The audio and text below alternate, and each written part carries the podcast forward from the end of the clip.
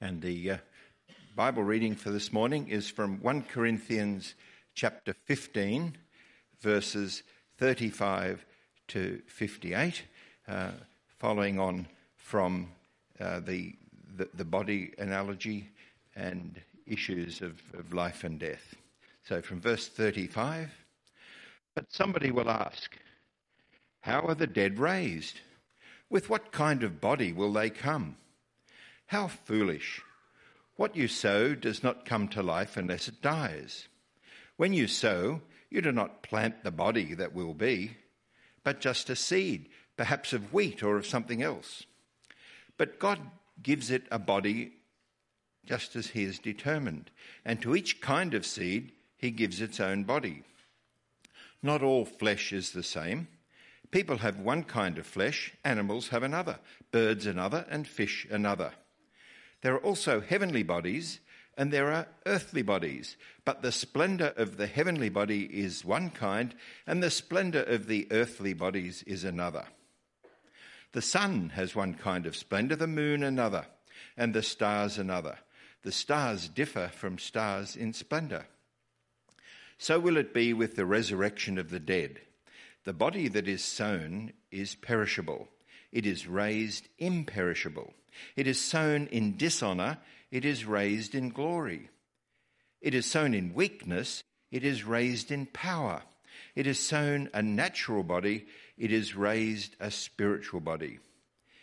If there is a natural body, there is also a spiritual body. So it is written The first man, Adam, became a living being, the last Adam, a life giving spirit. The spiritual did not come first, but the natural, and after that the spiritual. The first man was the dust of the earth, the second man is of heaven. As was the earthly man, so are those who are of the earth. And as is the heavenly man, so are those of heaven. And just as we have borne the image of the earthly man, so shall we bear the image of the heavenly man. I declare to you, brothers and sisters, that flesh and blood cannot inherit the kingdom of God, nor does the perishable inherit the imperishable. Listen, I tell you a mystery. We will not all sleep, but we will all be changed in a flash, in a twinkling of an eye, at the last trumpet. For the trumpet will sound, the dead will be raised imperishable and we will be changed. For the perishable must clothe itself with the imperishable, and the mortal with immortality. When the perishable has been clothed, clothed with the imperishable, and the mortal with immortality, then the saying that is written will come true Death has been swallowed up in victory. Where, O death, is your victory? Where, O death, is your sting? The sting of death is sin, and the power of sin is the law. But thanks to God, He gives us the victory through our Lord Jesus Christ. Therefore, my dear brothers and sisters, stand firm. Let nothing move you. Always give yourselves fully to the work of the Lord, because you know that your labour in the Lord is not in vain. I try to. Amen. Amen to that, Alan. Uh, isn't that a great? I'll give you an opportunity to say amen uh, later uh, as we look at this passage. But uh, any dads out there, put your hand up if you're a dad. Okay, I'm one too. Give it up for the dads. Next level, any granddads out there? Granddads? Hey, give it up for the granddads. Okay. Next level, this is where I drop out. Any great granddads out there? Three. You. Okay, let's go the next. No, no, there's no, there's no great great granddads. No. Okay, but good on you, the great grand great grand. Anyway, all right. Great to be here together. Happy Father's Day. Um, I asked the dads of our church what makes for a good Father's Day, uh, and here's the scoop uh, on that. So the, the bigger the word, The bigger the word, the more significant it was, right? So no stress. Socks, undies. Poor dads of our church are just bereft of socks and undies. Uh, a loving, thoughtful card. Uh, that's a low bar, isn't it? But anyway, uh, brekkie and lunch, coming to church together, time with family was the overwhelming thing, right? So if you failed up to this point, kids, just spend time with your dad today, and that'll, uh, that'll go a long way to making his father say. Um, I also asked the dads, what legacy do you want to leave to your children? And that is, what do you want to pass on to your kids uh, so that, you know, that will be a lasting kind of impact? What difference do you want to make in their lives? So have a look at the next word bubble. So again, the smaller writing was less commonly uh, said, but, you know, we want to pass on a sense of humour, uh, sporting prowess or, you know, love of sport, a good work ethic, education. But look at all the, the love words love of family, love of others, love of church, love of life, and the big standout I want my kids to love Jesus. And I said to the, uh, the dads of our church, if you had to choose one, which would it be? so they could choose a few the first time, and that represents that. But I said, if you had to choose one, and almost like three, three out of the four guys out of that whole list said, I want, them to, I want my kids to love Jesus. Uh, that is the standout thing we want for our kids. Uh, and so, that, so that we're talking about a legacy. What do we want to pass on to our kids? Now, I, speaking of legacy, does anyone recognise this intersection? Have a look. Have a word to the person next to you. Do you recognise this intersection? It may take a little bit of imagination. Put your hand up when you recognise it. Yeah, Nathan, what do you got? It's the Mingara roundabout, right? So, um, so there's Macca's. It's, it's where you turn to go to Mingara or Tumbi Fruit and Veg, the meat market, right? So we got it. That's the intersection. Now, what do you notice in the intersection? It's a round. It's a roundabout right? See, the, the intersection at, roundabout, at Mingara used to be a roundabout. It was exciting an adventure.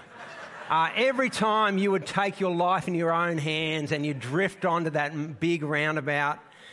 Now, the intersection now looks like this boring, right?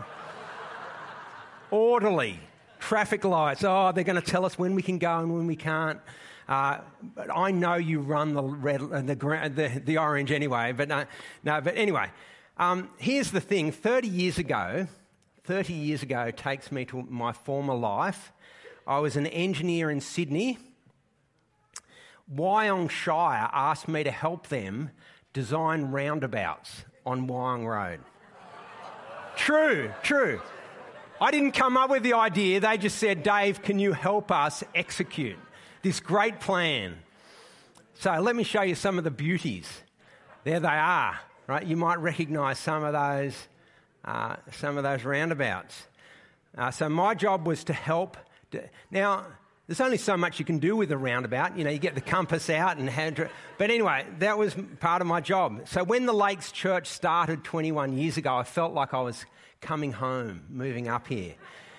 Wyong Road at that time held the Australian record for the most number of roundabouts in a single stretch of road. And that is 20 roundabouts from the freeway to Shelley Beach. So Wayne and Haley, every time they went to the freeway, 20 roundabouts. Come back, 20 roundabouts. By halfway through the year, you have to change your tyres around, don't you? Because you're wearing your tyres on one side. Uh, anyway, so I could drive up Wyong Road and proudly point out to my kids my work. Look, kids, there is my legacy. Look at the roundabouts I made. now, the problem is, some people hate roundabouts. what, is, what is wrong with these people? So, over the last decade, they've been systematically replacing my roundabouts with traffic lights and orderly kind of what you can do, what you can't do. Uh, you lose that sense of adventure. And where is the legacy that I can pass on to my kids? Now, I, I want to be truthful. I never imagined that roundabouts would be my lasting legacy. Uh, I got annoyed pretty quickly myself. Uh, but what, is, what will be my lasting legacy? What will be your lasting legacy that you will pass on to your kids? So I want to say to you this morning, and this passage from God's Word, that there is a legacy, uh, there is a difference that you can make in your kids' lives that will last forever, that will last into eternity, that will not become obsolete or replaced or despised with the course of time. And this is not just for dads. Right? This, is, this is a great moment in your life to actually go, I can do something now that will make an eternal difference. Isn't that what you want in life? To actually make a difference, a real lasting difference. And so, what we're going to hear is that there are things each one of us can do today that will echo into eternity, that will be remembered forever. Uh, never forgotten, never replaced. And so we come to this wonderful passage, 1 Corinthians chapter 15. We started looking at this chapter last week. We're going to continue and finish it this week. It's a passage all about resurrection. It starts with the resurrection of Jesus Christ from the dead 2,000 years ago, but it goes on to that last day when Jesus comes again and we will receive our resurrection bodies. And it is a glorious passage. And to fully appreciate, uh, to fully appreciate our resurrection, we need to grapple with some sobering realities to begin with. Some sobering realities of life here and now. So here is my first heading this perishable body. So, have a look at some of the words used to describe life in these bodies we live our lives in. In verse 47, it says, We are like Adam. Uh, we are like the first man. Genesis chapter 2, Adam, created out of the dust of the earth, and he returned to the dust of the earth.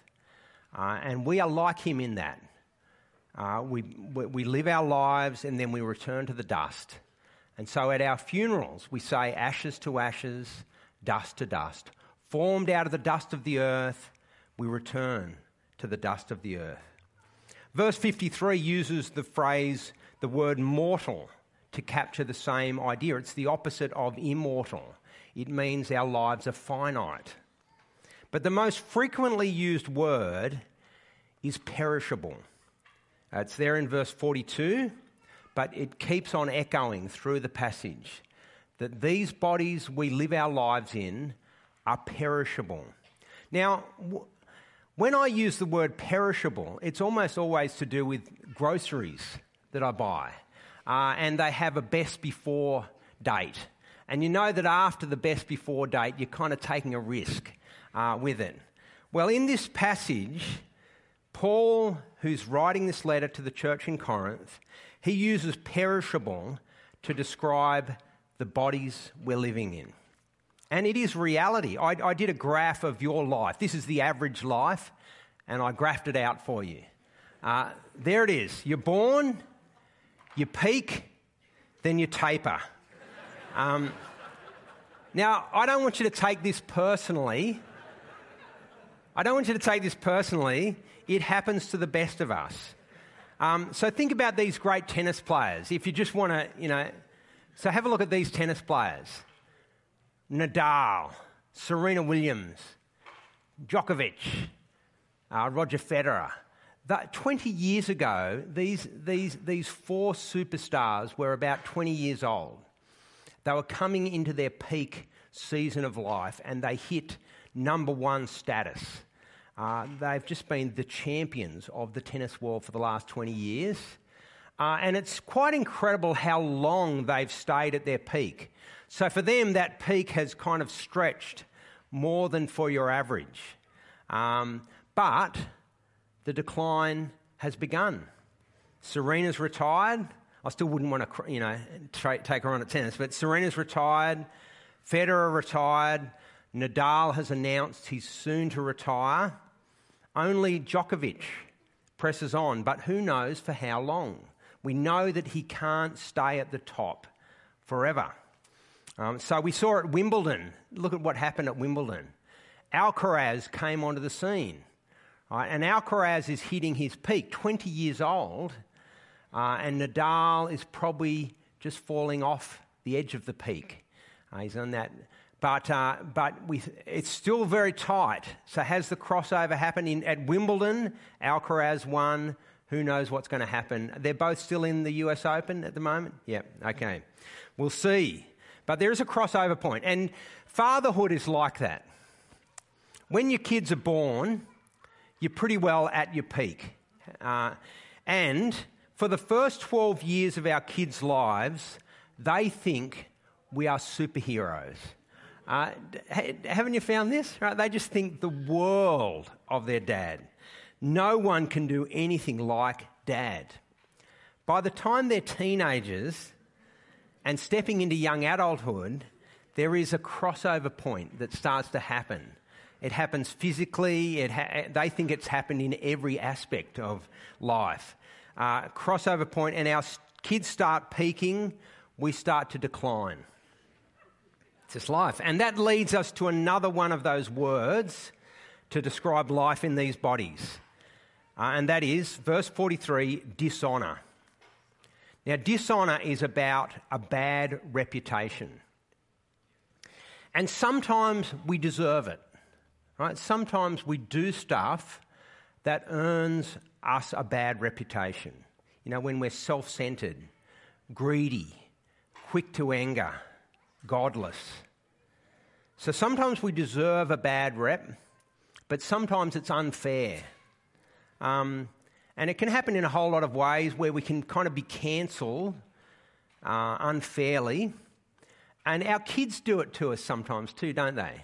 Um, like when our kids start driving, all of a sudden they start noticing how we drive. Uh, have, you, have you found this? And then once they start you know, getting better and better, they start criticising our driving as if there's anything wrong with it. In fact, there can be a season in our lives as parents when it doesn't feel like anything we do meets our kids' approval. Yeah? So we've plummeted from superhero status to uh, can't do anything right status. And finally, verse 43, uh, the passage talks about weakness. Now, uh, for me, all of this has become all the more real in the last few years of my life. Because uh, a few years ago, I was diagnosed with Parkinson's disease. Uh, and I'm kind of sorry to land that on you, but I think this is a great passage uh, to, to, bring, uh, to bring that to you. So, about five years ago, I started experiencing symptoms, physiological symptoms, like a, a left side tremor. Uh, I just felt sluggish. I'd kind of be walking along, and my left arm would forget to do, you know, to do that normal thing that your just body does. And so for, for, for a while, me and my doctor thought it was, we were just dealing with anxiety. Uh, and it was anxiety inducing because I had these physiological things going on. I didn't understand it. My body, I just couldn't rely on my body in the way I used to. But over time, we worked out no, it was actually Parkinson's disease. Uh, early onset, uh, and in the early stages. Now, I want you to know medication makes a huge difference. Exercise makes a big difference. Uh, I'm, I'm pumping iron for the first time in my life. I know it doesn't look like it, uh, but I am. Prayer makes a huge difference. And so I pray to my Heavenly Father uh, on a daily basis please strengthen me, uh, please give me wisdom, uh, and I'd love you to join me in that prayer. So that's why I've been really hanging out to share it with you, to join me in praying. Um, but I want you to know also, not only does God strengthen me, but He gives me joy and He's given me a, an ongoing capacity to serve Him, which I'm so thankful for.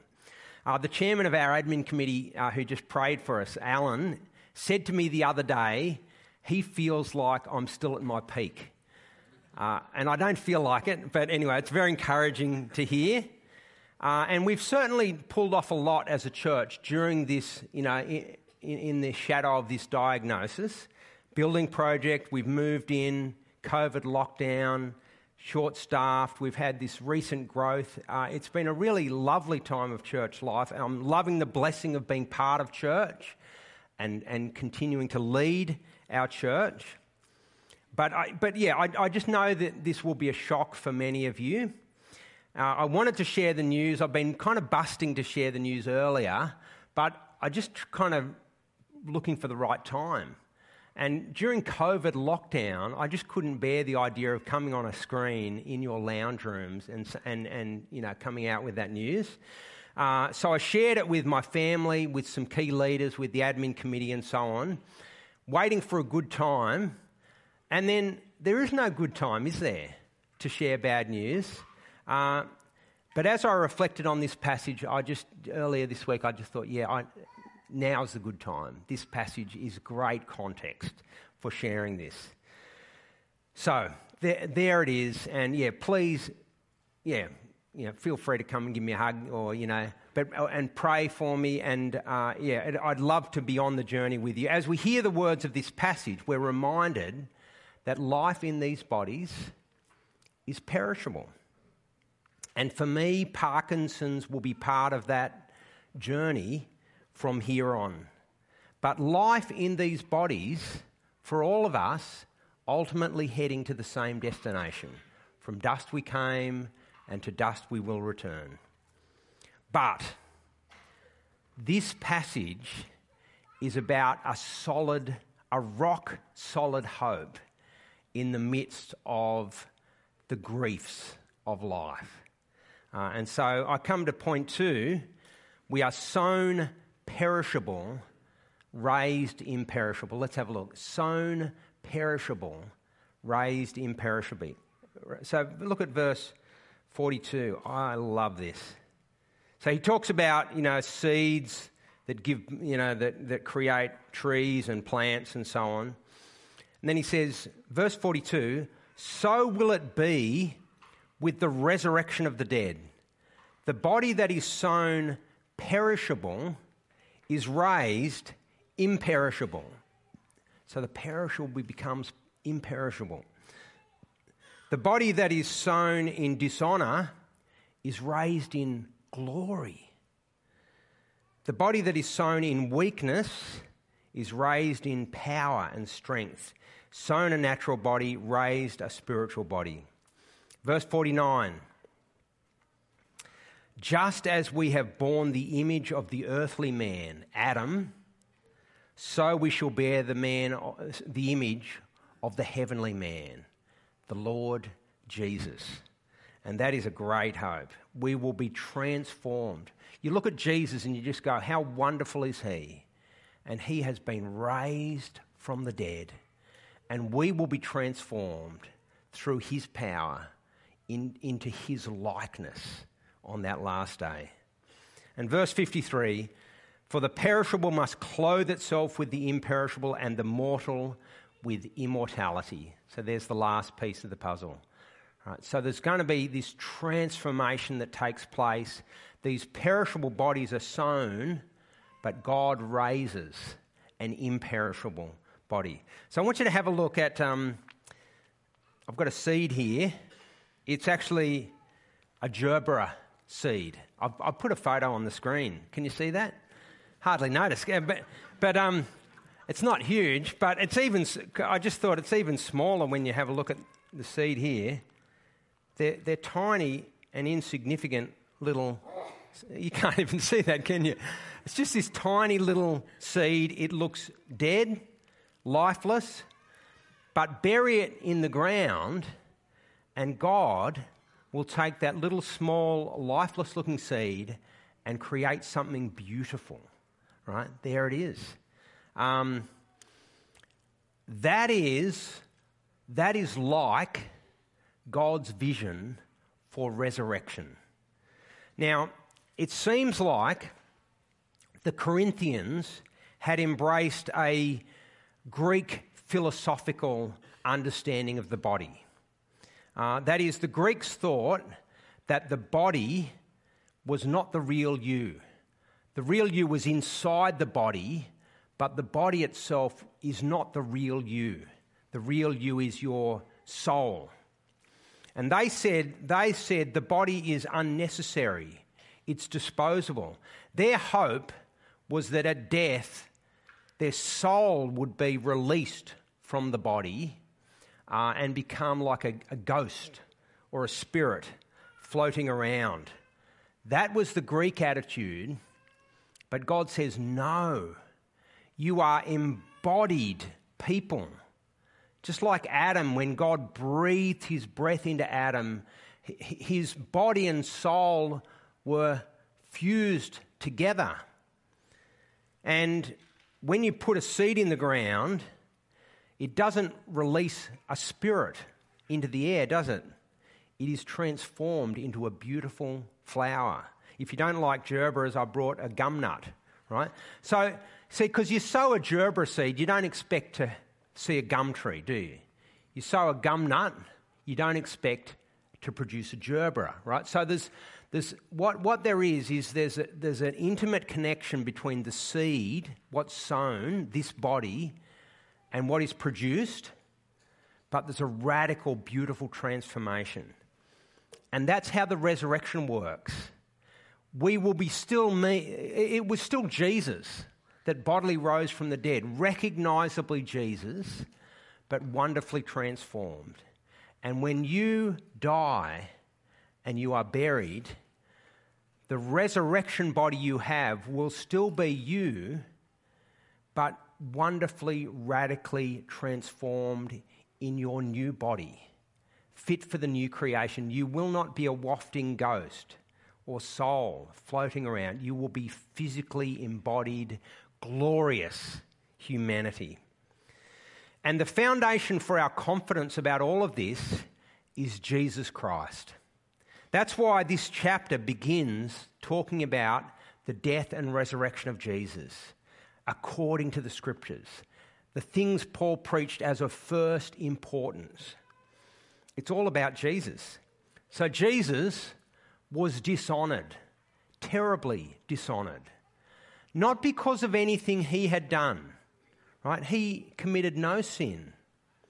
But evil people hated Jesus and were determined to humiliate him publicly, mercilessly and they nailed his hands to the cross and they mocked him.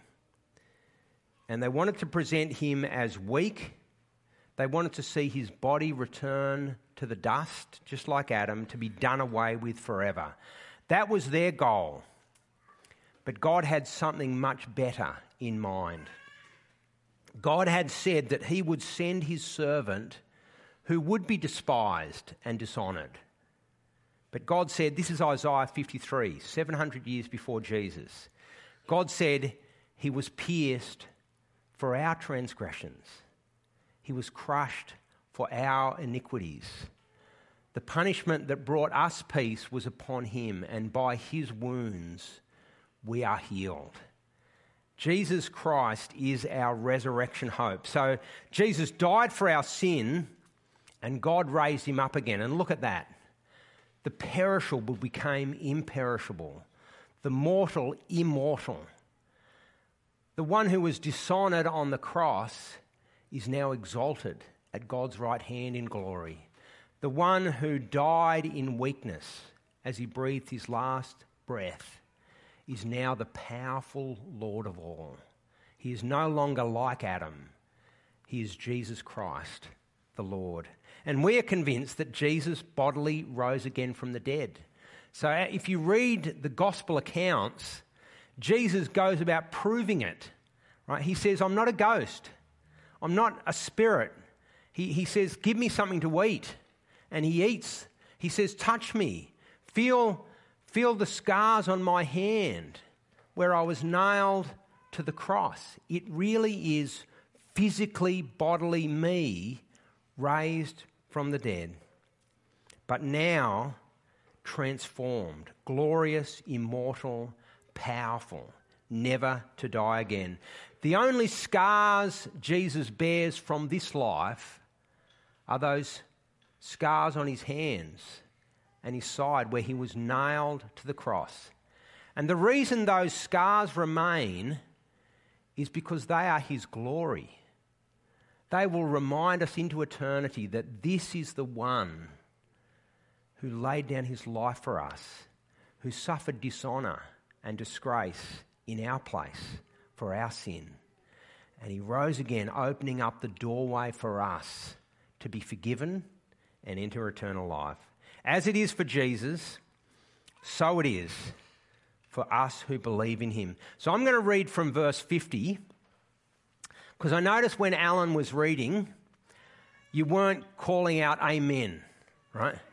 And this passage demands an amen, right? So this is how it'll work. I'll read a section and then I'll ask the question, amen.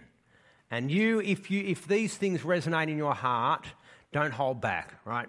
I want to, I want to, you know, transform this into some sort of, you know, exuberant gathering, right? So I'll say, do, you hear, do I hear an amen? And you'll go, amen. All right, that, that's how we'll work. If these things, yeah, you can, you can do a premature amen by all means. But I declare to you, brothers and sisters, that flesh and blood cannot inherit the kingdom of God, nor does the perishable inherit the imperishable. Listen, I tell you a mystery. We will not all sleep, but we will all be changed. In a flash, in the twinkling of an eye at the last trumpet. For the trumpet will sound, the dead will be raised imperishable, and we will be changed. Do I hear an amen? amen? Yes. How good will that be? To be like Jesus. Wow. Four. The perishable, you ready? There's going to be an amen at the end of this one. The perishable must clothe itself with the imperishable and the mortal with immortality. When the perishable has been clothed with the imperishable and the mortal with immortality, then the saying that is written will come true Death has been swallowed up in victory. Do I hear an amen? amen. Yes. Where, O death, is your victory? Where, O death, is your sting? We can now mock death because he's been stripped of his power. The sting of death is sin, the power of sin is the law, but thanks be to God, he give us, gives us the victory through our Lord Jesus Christ. Amen? Amen? Amen. Not only was Jesus victorious, but he gives us victory over death. What a glorious hope. Now, I want to ask do you believe this? Are these things that you believe? Now, some of you might, have, might be here and you're not sure what you believe about these things. Uh, and I just want to say it is great you're here, and we really want you to know and believe and, and trust in these things for yourself. But we can't make you have that journey. You've actually got to choose to go on that journey for yourself of discovery. But we want to help you do it. So we run a series called the Life Series. We'll be doing it in middle of October on Tuesday nights for five weeks. And we just want to give you the opportunity to wrestle with the life, death, and resurrection of Jesus for yourself. Because we're convinced his life, death, and resurrection changes everything. And it gives life purpose and hope and so this, oh, what, so come and talk to me, or in the foyer there are just little postcards, or Brad would love to talk to you about the life series as well.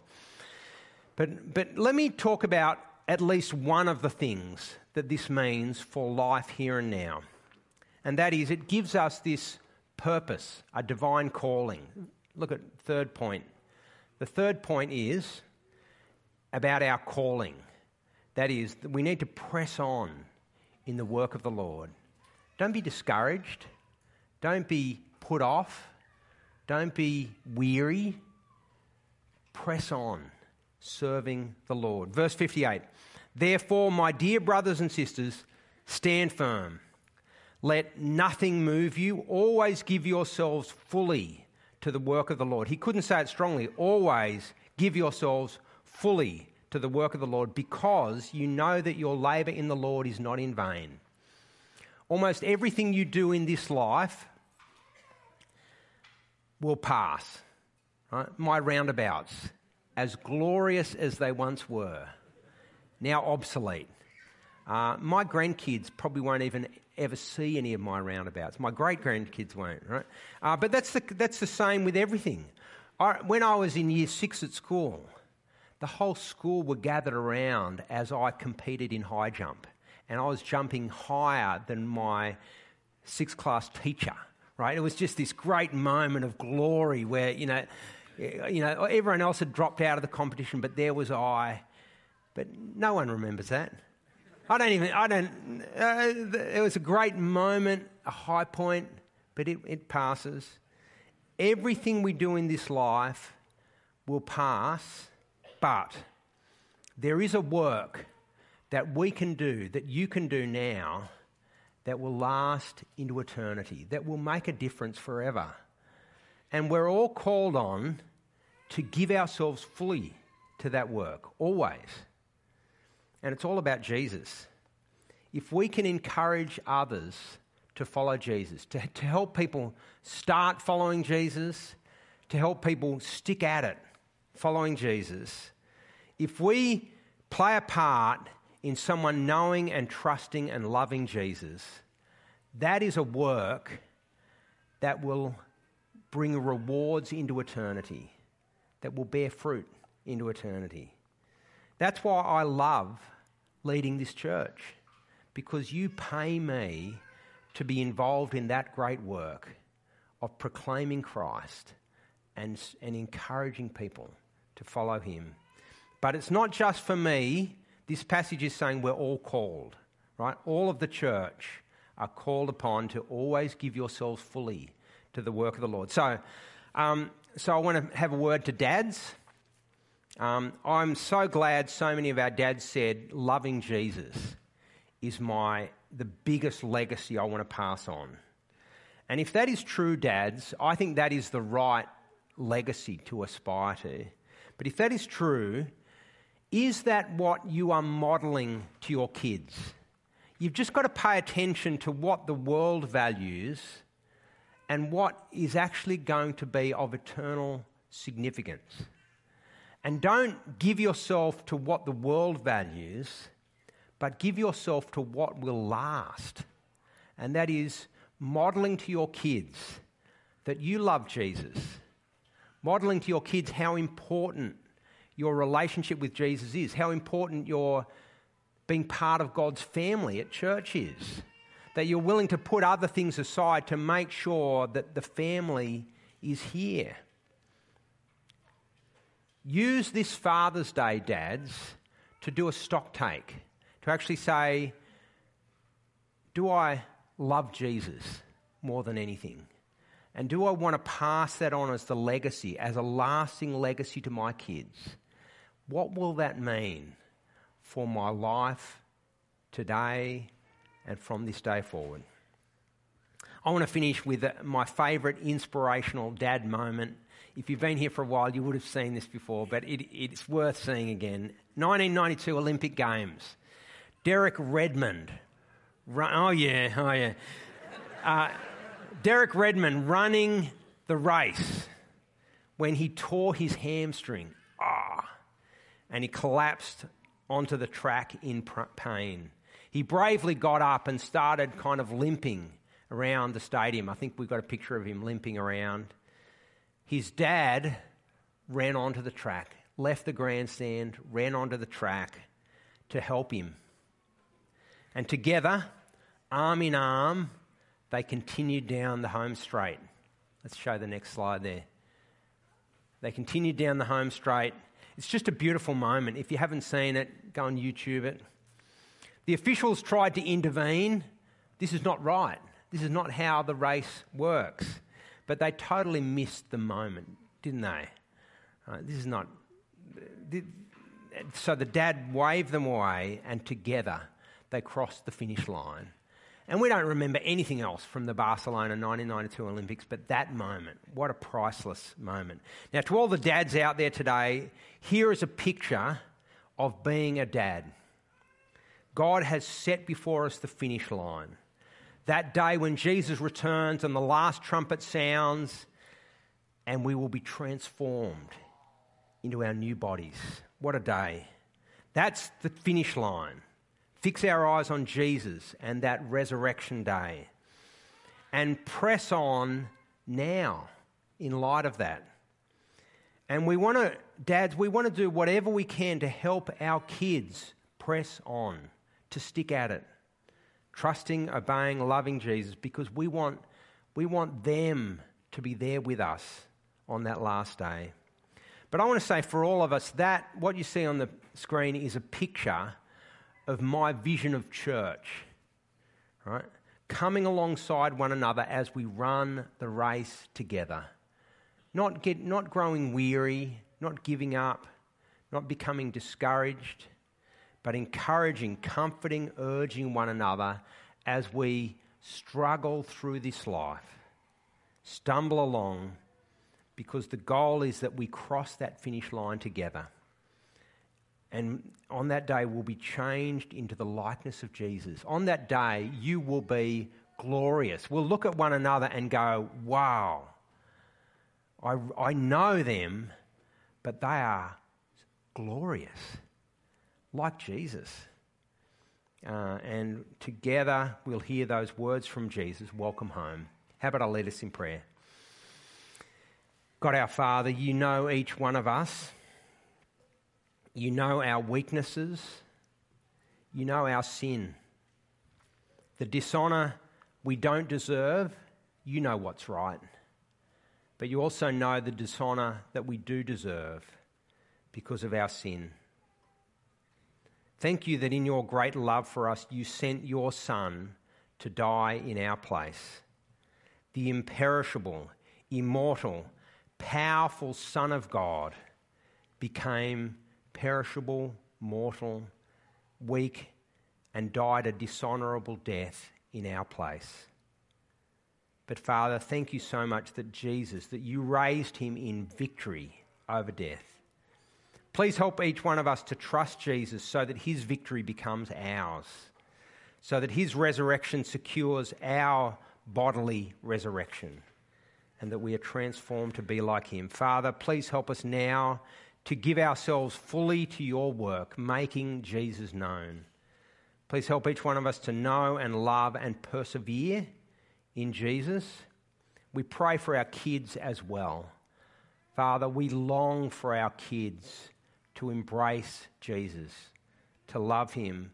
Our great prayer is that many, many, our kids and many others, will cross that finish line with us as we take hold of our new bodies and enjoy life with you and one another forever. And we pray this in Jesus' name and for his glory. Amen. Brother, we would just love to pray for you, share some big stuff. Thanks, uh, thanks, Brad. So let's do that. That'd be lovely.